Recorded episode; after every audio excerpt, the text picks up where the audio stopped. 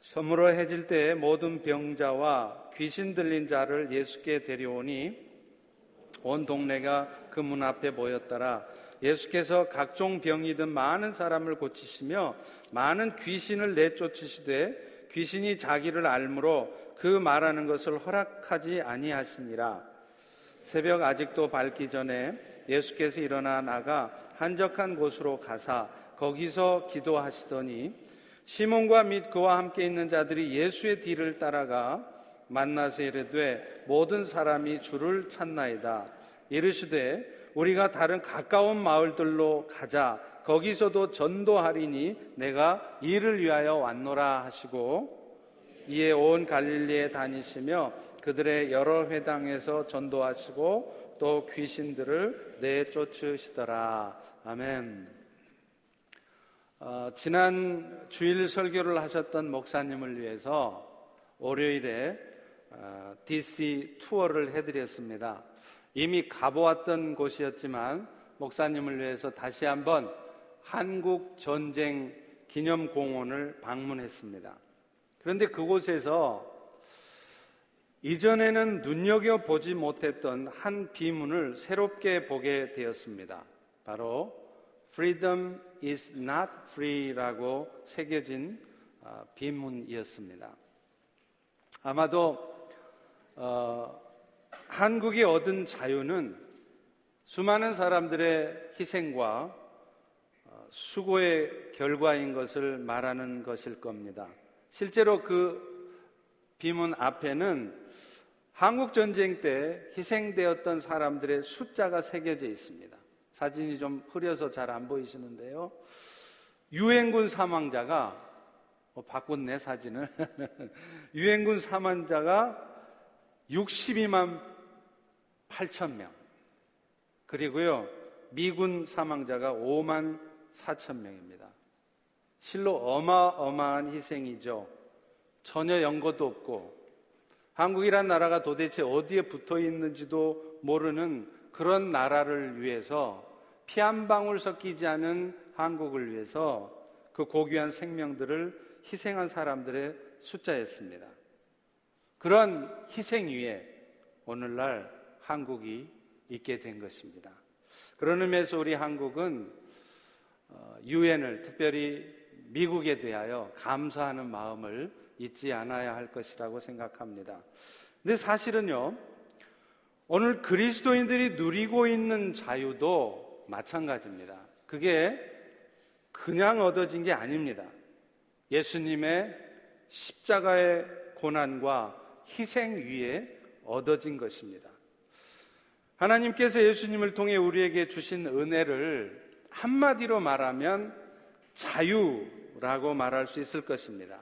그런데 예수님께서 우리에게 자유를 주셨다는 것은 이제 우리는 모든 죄가 용서되어졌으니까 마음대로 죄 짓고 살아도 된다. 오늘 또 내 인생 내 거니까 내 마음대로 내 뜻대로 살아도 된다. 그걸 말하는 것이 아닙니다. 자유라고 하는 것은 죄 때문에 겪게 될 모든 고통으로부터 벗어나는 것을 의미하는 것입니다. 실제로 오늘날 사람들은요, 세상을 살아가면서도 부자든지 가난한 사람이든지 병이 있는 사람이든지 건강한 사람이든지 모두가 다 나름대로의 고통이 있어요. 돈이 있으면 걱정할 거 없을 것 같은데 건강에 염려가 있습니다. 또 육신이 건강하면 먹고 사는 문제가 있습니다. 그런데 이 모든 삶에서 우리가 겪는 고통의 근본적인 원인은 결국 죄 때문이라는 것이죠. 그리고 그렇게 살다가 우리 모두는 어느 순간 이 땅에서의 삶을 맞춰야 돼요. 그리고 이 땅에서 삶을 마치면 그것으로 끝나는 것이 아니라 죽음 이후에는 이 땅의 우리가 살았을 때 겪었을 어떤 고통보다도 훨씬 더한 고통을 영원토록 받아야 되는 그런 형벌이 우리에게 있다는 것입니다. 그런데 이건 역시도 결국은 결국은 죄 때문에 겪게 되는 일인 것입니다. 그런데 예수님은요, 이런 고통으로부터 우리를 자유케 하시기 위해서 이 땅에 오신 분이신 겁니다. 우리는 오늘 본문을 통해서 예수님께서 우리에게 주신 자유가 진정 무엇을 의미하는 것인지, 그리고 그 자유가 주어지기 위해서 예수님은 어떤 희생을 치르셨는지, 그리고 그런 예수님의 희생 이후에 우리가 얻은 자유라면 우리는 그 자유가 또 다른 세상의 사람들에게 전해지기 위해서 우리 역시 어떤 희생을 함께 치러야 하는지를 나누어 보려고 합니다. 오늘 본문에서도 주님의 제자들이 예수님께 이렇게 말합니다. 모든 사람들이 주님을 찾는다는. 다 같이 36절, 37절 읽습니다. 시몬과 및 그와 함께 있는 자들이 예수의 뒤를 따라가 만나서 이르되 모든 사람이 주를 찾나이다. 지금 제자들이 모든 사람이 주를 찾는다고 말한 것은 실제로 그 당시에 모든 세상 사람들이 다 예수님을 찾는다는 것을 말하는 건 아닙니다. 사실은 그 제자들의 말을 통해서 모든 사람들에게 예수가 필요하다는 것을 대변하는 그런 말이었습니다. 예수님께서도 사실은 똑같은 말씀을 하십니다. 다 같이 38절을 읽습니다. 시작. 이르시되 우리가 다른 가까운 마을들로도 가자. 거기서도 전도하리니 내가 이를 위하여 왔노라 하시고 예수님께서 이것을 위해서 오셨다는 말씀은 그 예수님이 인류를 죄와 고통으로부터 벗어나게 하기 위한 그 십자가의 죽으심을 당하셨으며 그러나 결국은 그 죽음에 묶여 있지 않으시고 그분이 부활하신 것을 의미하는 것입니다. 그리고 그분의 죽으심과 부활하심 때문에 결국에는 결국에는 앞서 말한 것처럼 우리가 이 땅에 살면서 겪을 수밖에 없는 모든 종류의 죄로 말미암는 고통으로부터 벗어나게 되어지는 자유케 되어지는 은혜가 우리에게 주어졌다는 것입니다. 실제로 예수님 당시의 사람들도 예수님을 찾을 수밖에 없는 공고함이 있었어요. 그들 가운데는 육신의 질병 때문에 힘든 사람도 있습니다. 또 어떤 사람은 먹고 사는 문제 때문에 어려움을 겪는 사람들도 있습니다. 그런데 알고 보면 그 모든 고통의 궁극적인 원인은 결국은 결국은 하나님의 지으심을 받은 인간들이 그 주인이신 하나님을 몰라보고 그 하나님을 떠나서 오늘 또 내 뜻대로만 내 계획과 내 생각대로만 살면서 겪게 되는 고통이라는 것입니다. 여러분 원래 죄라는 단어가 헬라어로는 ἁμαρτία라고 합니다. 그 뜻이 뭐냐면 타겟, 과녁에서 벗어났다 이런 말이에요. 다시 말하면 죄라는 것이 그저 사람 죽이고 간음하고 거짓말 치고 이것만이 죄가 아니라 우리를 지으시고 오늘 또 이 세상을 당신의 뜻 가운데 운행하고 계시는 그 하나님을 떠나서 내 마음대로 내 뜻대로 살아가는 것이 죄라는 거예요. 그렇기 때문에 오늘 이 자리에 앉으신 여러분들도 지금 이 순간 비록 가늠은 안 했지만 비록 여러분이 사람을 죽이지는 않았지만 오늘 또 내 인생은 내 거라는 마음 가운데 내가 생각하는 대로 내가 삶의 기준을 잡은 대로 내 계획대로만 인생을 살아가고 계신다면 여러분은 지금 죄를 짓고 계신 것입니다. 그리고 그리고 그 죄 때문에 그 죄 때문에 우리는 이 땅에 살면서 이런저런 고통스러운 삶을 경험하게 되는 것이에요. 그러다가 그러다가 로마서 6장 23절의 말씀처럼 죄의 싹은 사망이라 육체적인 죽음을 맞게 되는 것이죠. 그런데 더 큰 문제가 있습니다. 죽으면 모든 것이 끝나는 것이 아니라 그 육체적인 죽음 후에 심판이 기다리고 있다고 성경은 분명히 선언하고 있습니다.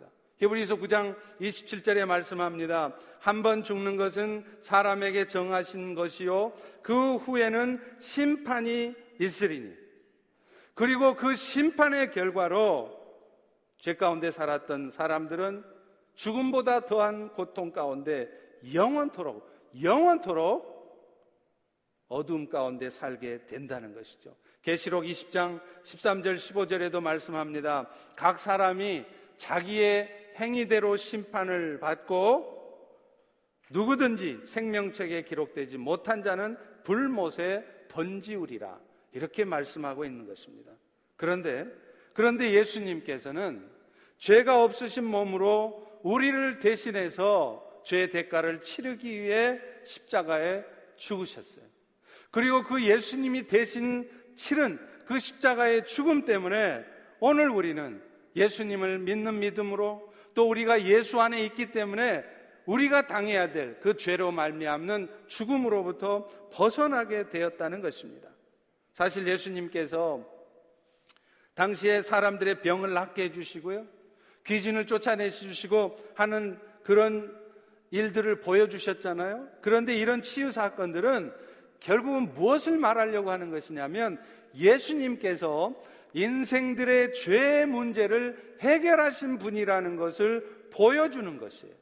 그렇기 때문에 병이 낫는다거나 귀신이 쫓겨간다거나 그 사실 자체가 중요한 것이 아닙니다. 예수님은 이 치유 사건을 통해서 결국 예수님만이 우리의 인생의 문제를 죄로 말미암는 그 고통과 사망의 문제를 궁극적으로 해결할 수 있다는 사실을 그런 병 고치는 일 또 귀신 쫓는 일들을 통해서 보여주신 것입니다. 그리고 예수님은 그런 인생의 문제를 해결해 주시는 과정에서 결국은 그들의 영혼을 구원하시는 것입니다. 사랑하는 성도 여러분, 그렇기 때문에 오늘날 우리는 때로 예수님 때문에 병이 났고 오랫동안 풀리지 않았던 인생의 문제들이 해결되기도 하지만 또 어떤 때는 오히려 인생의 문제가 풀려지지도 않고 여전히 병이 낫지도 않는 그런 일들도 있습니다. 그러나 그런 인생의 문제 때문에 우리는 궁극적으로 좌절하거나 낙심하거나 어둠 가운데 살지 않을 수 있는 이유가 있어요. 그것은 예수님께서 우리의 죄 문제를 근본적으로 해결해 주신 분이기 때문에 그 죄로 말미암은 고통으로부터 근본적으로 벗어나는 은혜가 우리에게 주어져 있다는 거예요. 사실은 이것이 예수님으로부터 받는 자유입니다. 그래서 진정한 자유는 내가 모든 삶의 고통으로부터 벗어나서 내 삶에 하나도 문제가 없는 것인 것을 말하는 것이 아니고 실제로 내 삶에 어떤 문제가 있을지라도 그 문제에 휩싸여서 그 문제에 고통하고 신음하면서 어둠 가운데 살 수, 살지 않을 수 있다는 것입니다. 그리고, 그리고 궁극적으로는 죄로 말미암는 죽음의 문제, 또 죄 때문에 영원토록 지옥 형벌을 받아야 될 우리 인생들이 그 영원한 고통으로부터 벗어나게 되었다는 이 사실. 이것이 예수님이 우리에게 주시는 진정한 자유의 의미인 것입니다. 그런데 예수님께서 이런 은혜를 우리에게 입혀주시기 위해서는 그분 자신이 희생을 하셨어요. 창조주 하나님이시면서도 스스로 자신을 낮추어서 피조물의 모습을 입고 이 땅에 오셨습니다. 뿐만 아니라 죄가 없으신 분이 마치 죄 있는 사람처럼 십자가에 죽기까지 낮아지셨어요. 이런 예수님의 희생 위에 오늘날 우리가 누리는 자유가 있고 오늘날 우리가 누리는 영생의 축복이 있는 것이지 그저 그저 어떻게 하다 보니까 그런 은혜들이 그런 축복들이 우리에게 주어진 것은 아닌 것입니다. 자, 그런데요. 그런 자유가 그렇게 그냥 얻어진 것이 아니라 예수님의 희생과 수고 가운데 얻어진 것이라면 그래서 그런 예수님의 희생 때문에 오늘날 자유를 얻었다면 이제 우리는 그 자유가 세상의 또 다른 사람들에게 전해지기 위해서 우리 역시 희생하는 삶을 살아야 될 필요가 있다는 것입니다. 예수님의 희생으로 말미암아 자유를 얻은 우리는 그 자유를 또 다른 세상의 사람들에게 얻게 해야 될 의미가 있고 때로는 때로는 그 과정에서 우리는 예수님이 겪으신 그런 희생과 아픔을 함께 겪어야 될 때가 있다는 거예요. 그럼에도 불구하고 우리는 그 일을 해야 되는 것이 지금 이 순간에도 수많은 영혼들이 죄와 사망의 음침한 골짜기에서 고통하며 살아가고 있기 때문인 것입니다. 지난 주간 캐나다의 큰빛교회 이면수 목사님께서 2년 6개월의 감옥 생활을 마치고 북한으로부터 돌아오셨습니다. 감격의 첫 주일 예배를 맞으면서 임 목사님의 모습은 너무 여유로우셨어요. 감옥에 가기 전에 거의 90kg, 200파운드 가까웠다는 겁니다. 그런데 감옥에 가서 두 달, 세 달도 안 돼서 67kg 그래요. 하루 종일 10시간이 넘는 그런 중노동을 해야 되고 손발이 동상이 걸릴 정도로 추운 겨울인데도 난방 시설 하나 없이 그렇게 2년 반 동안 그 감옥 생활을 했다는 분으로는 전혀 생각이 안 되는 거예요. 얼마나 말씀을 하시는데 여유로우시고 농담도 하시고요. 너무 놀라웠습니다. 여러분, 이런 것이 바로 바로 예수님으로 말미암는 자유라고 생각합니다. 어떤 인생의 어둠과 고통이 힘든 상황이 두려워할 수밖에 없는 상황이 있어도 그 상황에 매몰되지 않고 그 어둠에 휩싸여 있지 않고 예수님이 주시는 자유를 만끽하며 누리는 모습 이것이 바로 그리스도께서 우리에게 주신 자유의 의미가 아닐까 싶습니다. 그런데요, 이 이면수 목사님이 자신이 종신 노동 교화형을 받은 이유가 무엇인지를 알았다는 거예요. 처음에는 자기가 왜 잡혀야 되고 또 무엇 때문에 종신 노동 교화형을 받아야 됐는지 이유를 알 수 없었다는 거예요. 근데 나중에 그 이유를 설명을 해 주더라는 것입니다. 그 이유가 뭐냐면 금수산 궁전에 대해서 폄하하는 발언을 했다는 것입니다. 아시다시피 금수산 궁전은 북한 사람들이 그야말로 우상처럼 떠받드는 곳입니다.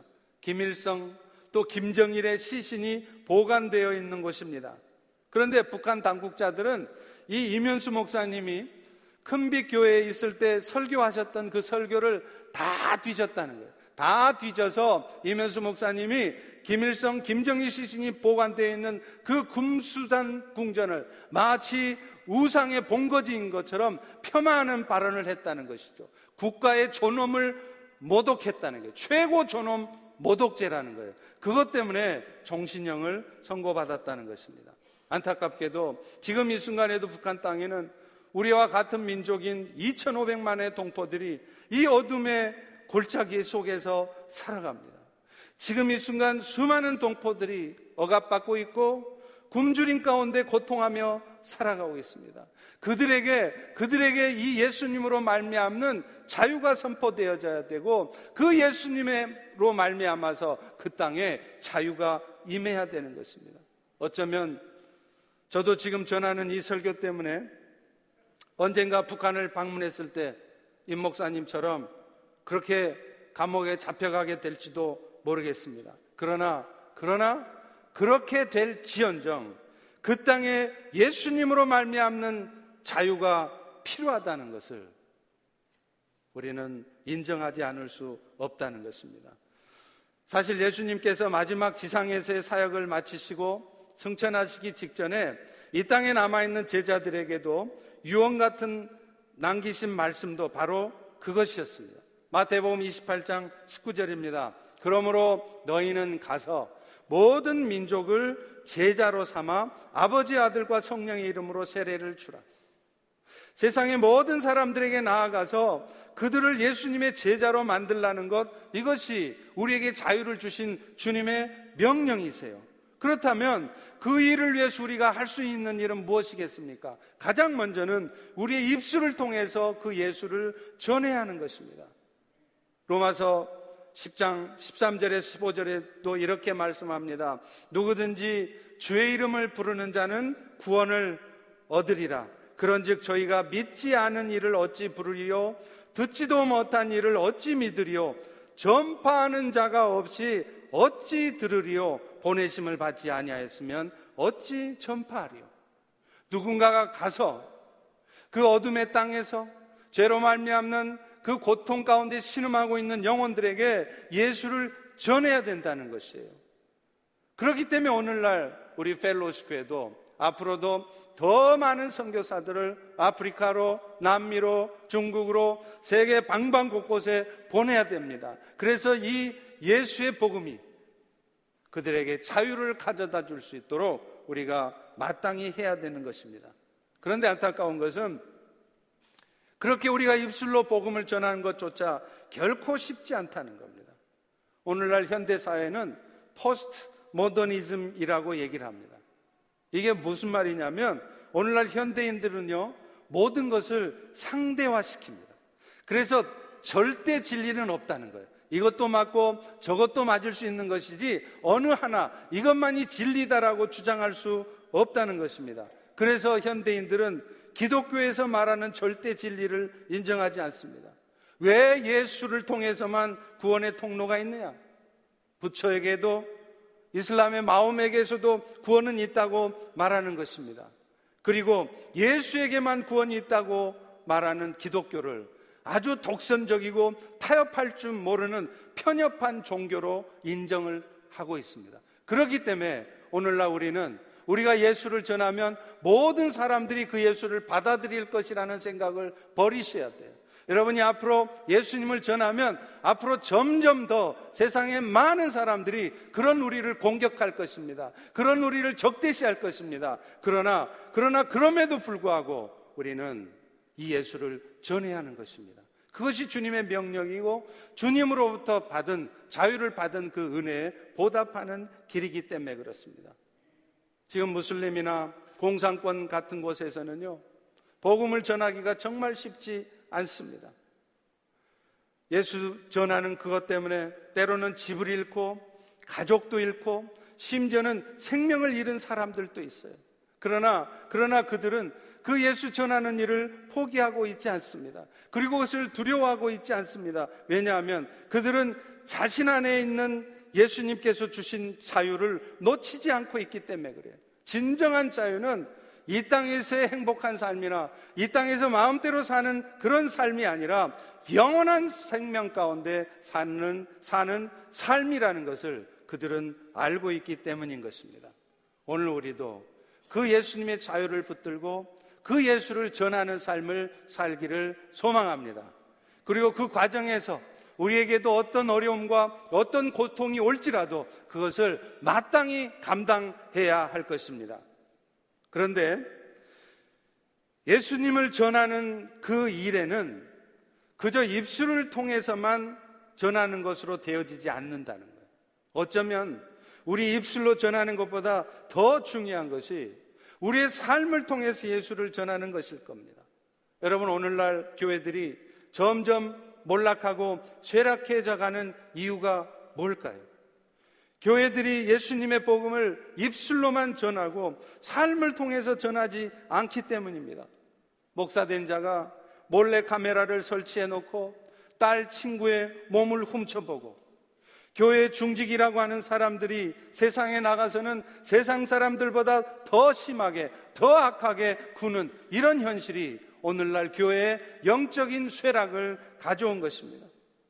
얼마 전에도 한국에서 육군 대장이라는 사람이 그 사택에서 일하는 공관병들을 무슨 종 부리듯 노예 부리듯 해서 사회적인 이슈가 되지 않았습니까? 근데 그 대장 이름이 뭐냐면 찬주예요. 아마도 주님을 찬미하라고 그렇게 이름을 지었던 것 같습니다. 그런데 그분의 모습은 주님을 찬미하는 것이 아니라 오히려 주의 이름을 땅에 떨어뜨리는 모습이었습니다. 그러면서도 그러면서도 초코파이 하나면 전 군을 복음화할 수 있다고 그런 말들을 공공연하게 하고 다녔다는 것입니다. 사랑하는 성도 여러분. 이렇게 그리스도인이라고 말하기도 부끄러울 정도로 그런 이기적인 모습을 가지고 살아가면서 세상 사람보다 더 악하고 잘못된 모습으로 살아가면서 그런 성도들이 전하는 예수 복음을 누가 믿고 누가 받아들이겠습니까? 그래서 예수님은요, 땅 끝까지 가서 예수를 전하라는 그 명령과 함께 또 하나의 명령을 내리십니다. 그것이 바로 Great Commandment라고 하는 사랑의 계명이에요. 요한복음 13장 34절입니다.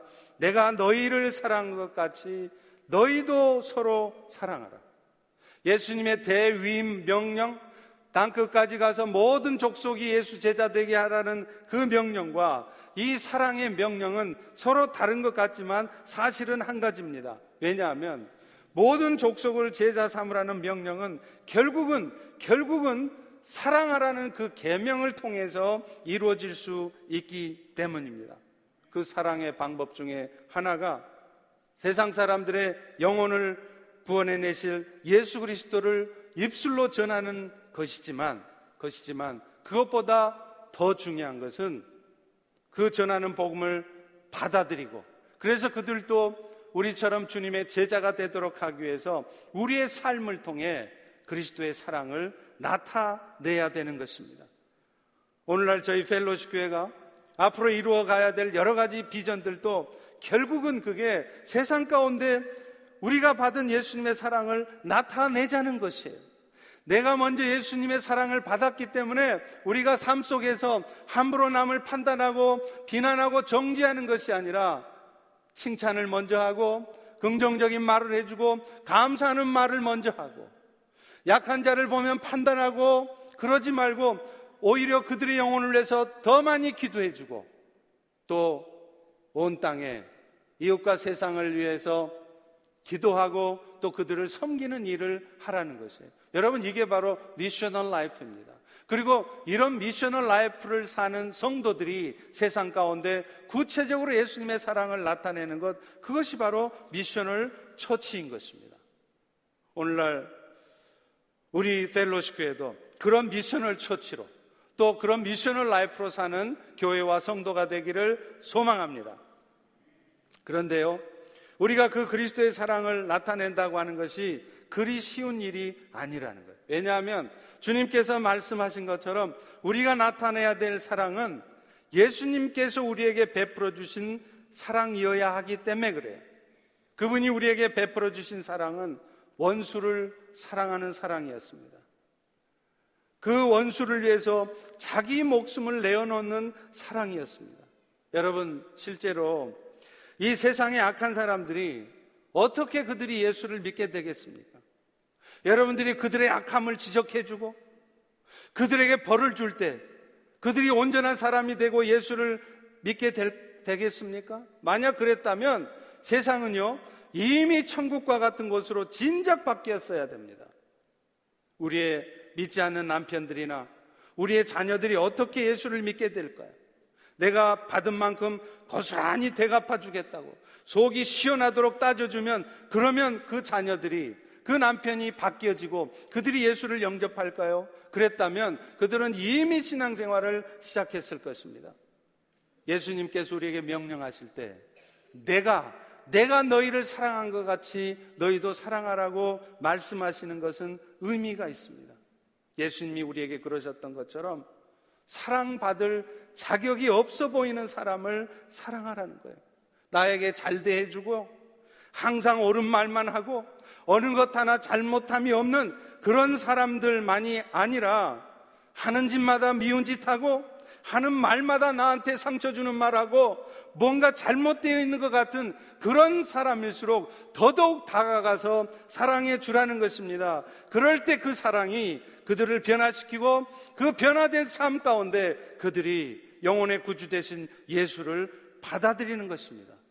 그리고 그런 왼수 같은 인간을 위해서도 때로는 내 물질뿐 아니라 내 시간을 심지어는 내 생명까지 희생하고자 할 때 그 사랑이 바로 영혼을 구원해 내는 것입니다. 히브리서 13장도요. 우리의 대제사장 되신 예수님의 사랑을 받은 성도들이 어떻게 살아야 할 것인가를 말하면서 마지막에 히브리서 13장 1절에 이렇게 말합니다.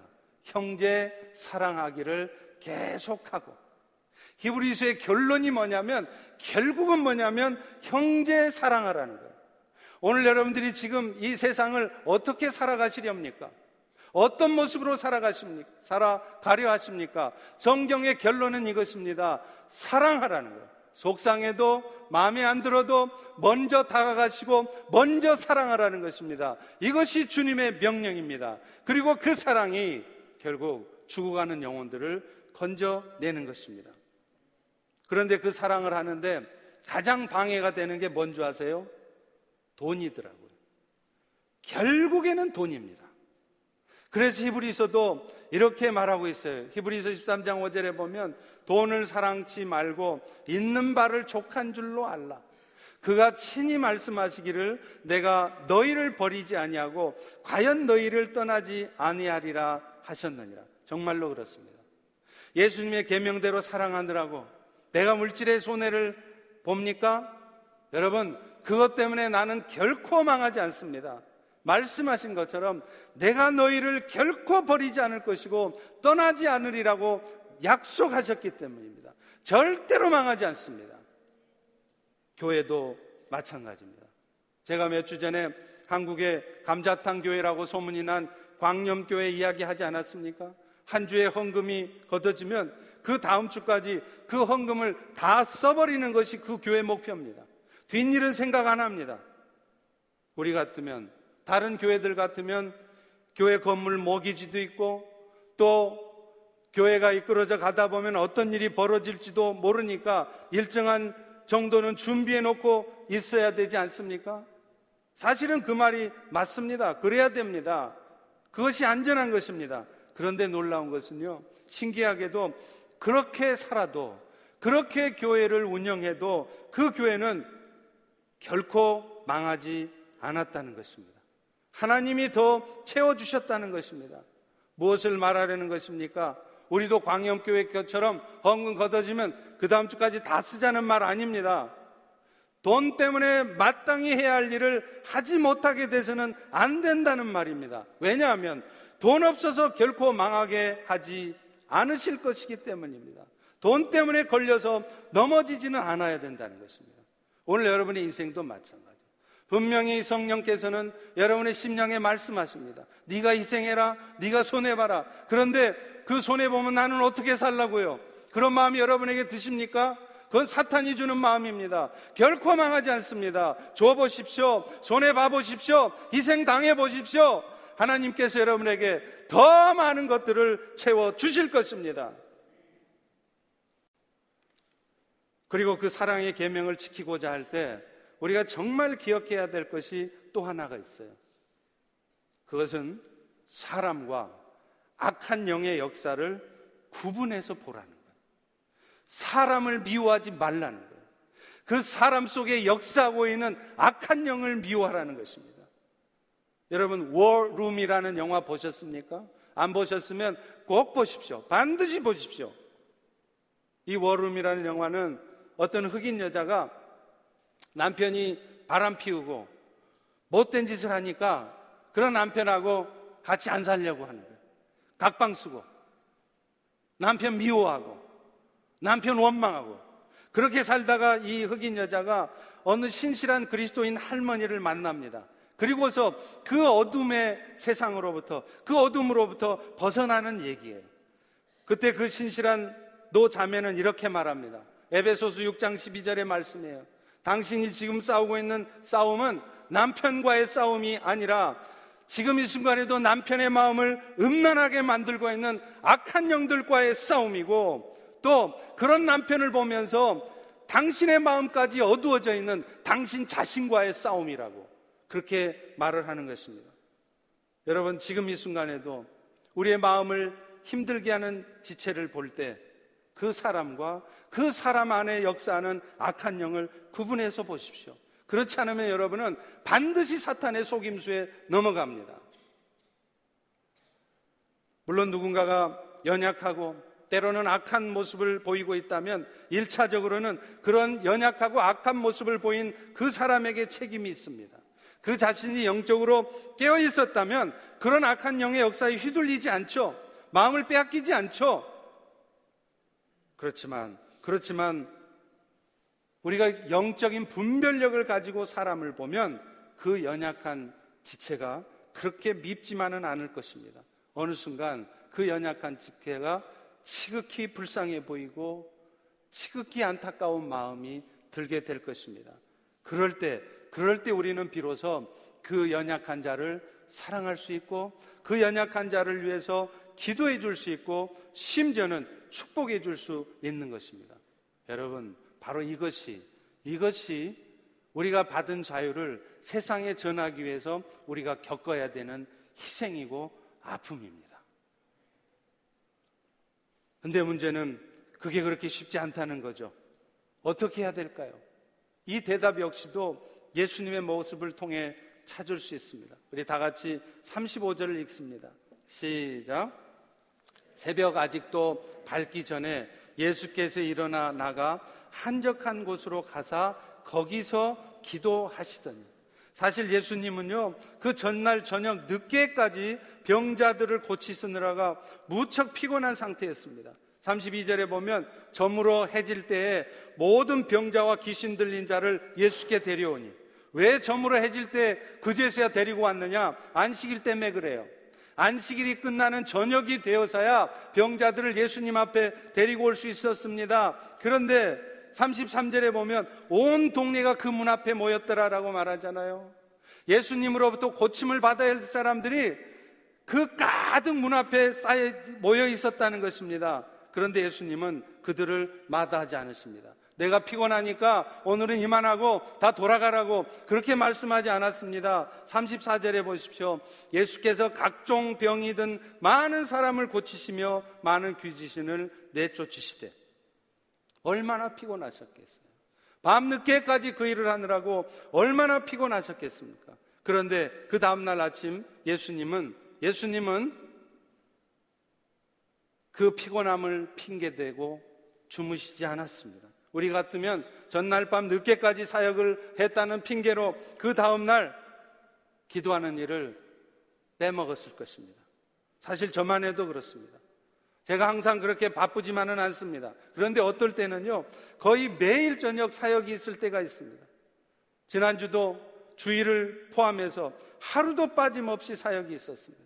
예배를 하든지, 신방을 하든지, 무슨 회의를 하든지, 성경 공부를 하든지 2주가 넘도록 매일 저녁 사역이 있었습니다.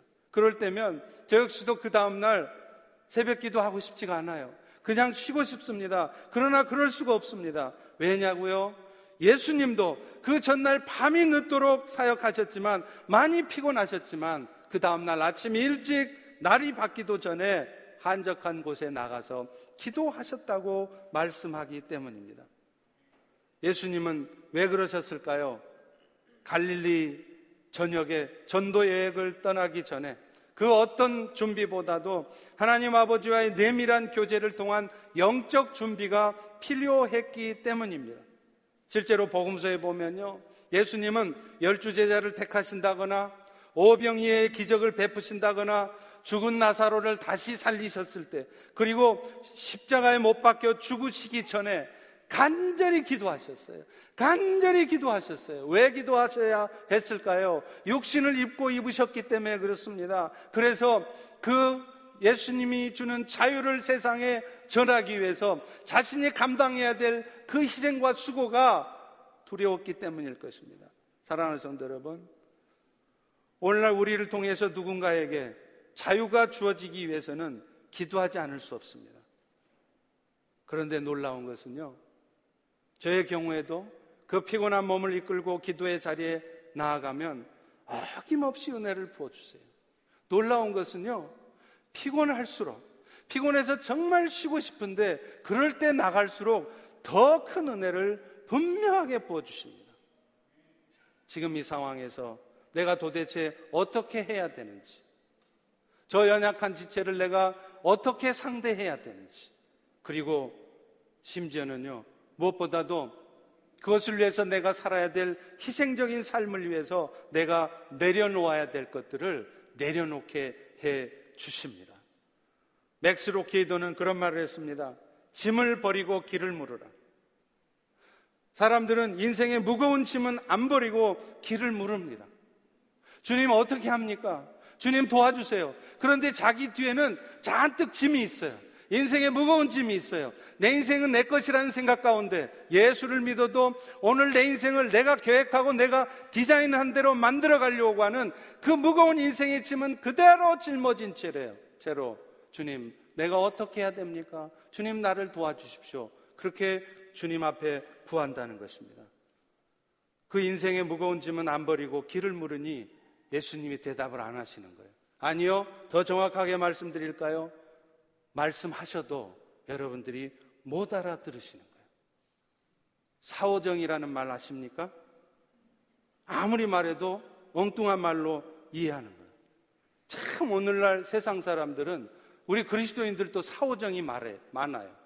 주님이 아무리 말씀하셔도 그 말씀을 못 알아듣습니다. 엉뚱하게 알아듣습니다. 자기 좋을 대로 자기 귀에 들리는 대로 해석하고 받아들여요. 갈치가 천원 그러는데 그거를 가치가 천여 그렇게 알아들어 가지고 그래서 막 화를 내요. 왜 나를 쫓아오냐고. 쫓아가긴 누가 쫓아가요? 자기가 잘못 알아들어 놓고선 말이죠. 오늘날 우리의 삶이 그렇다는 거예요. 짐을 맡기셔야 됩니다. 인생의 무거운 짐을 내 뜻대로 내가 짊어지려고 하는 것이 아니라 예수님한테 맡겨보십시오. 그럴 때 얼마나 자유가 오는지 모릅니다. 얼마나 마음이 평안해지는지 모릅니다. 그런데 그 짐을 내려놓기 힘들 때 예수님 앞에 나아가 보세요. 기도해 보십시오.